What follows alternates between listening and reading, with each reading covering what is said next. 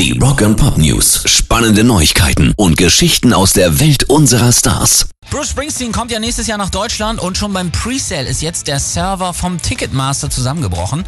Über 30.000 Anfragen sind entweder gelöscht oder in Dauerschleife gestellt worden. Der größte Ticketanbieter der Welt hat sich direkt entschuldigt. Trotzdem hat's weltweit ganz schön Kritik gehagelt.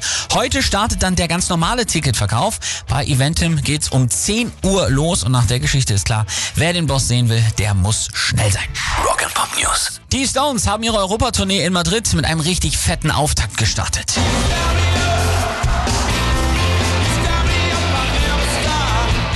Sahen super fit aus, die Töne saßen und das, wo sie 60 Jahre Rolling Stones feiern.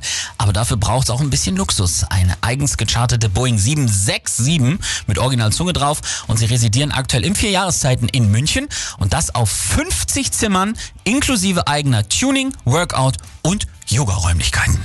Rock and Pop News. Der nächste Kultsong durchbricht die eine Milliarde Klicks Schallmeier auf YouTube.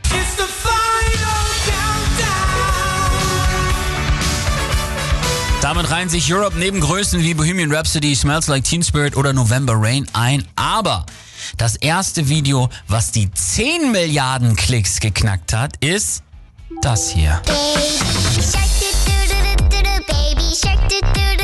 Ist das nicht furchtbar?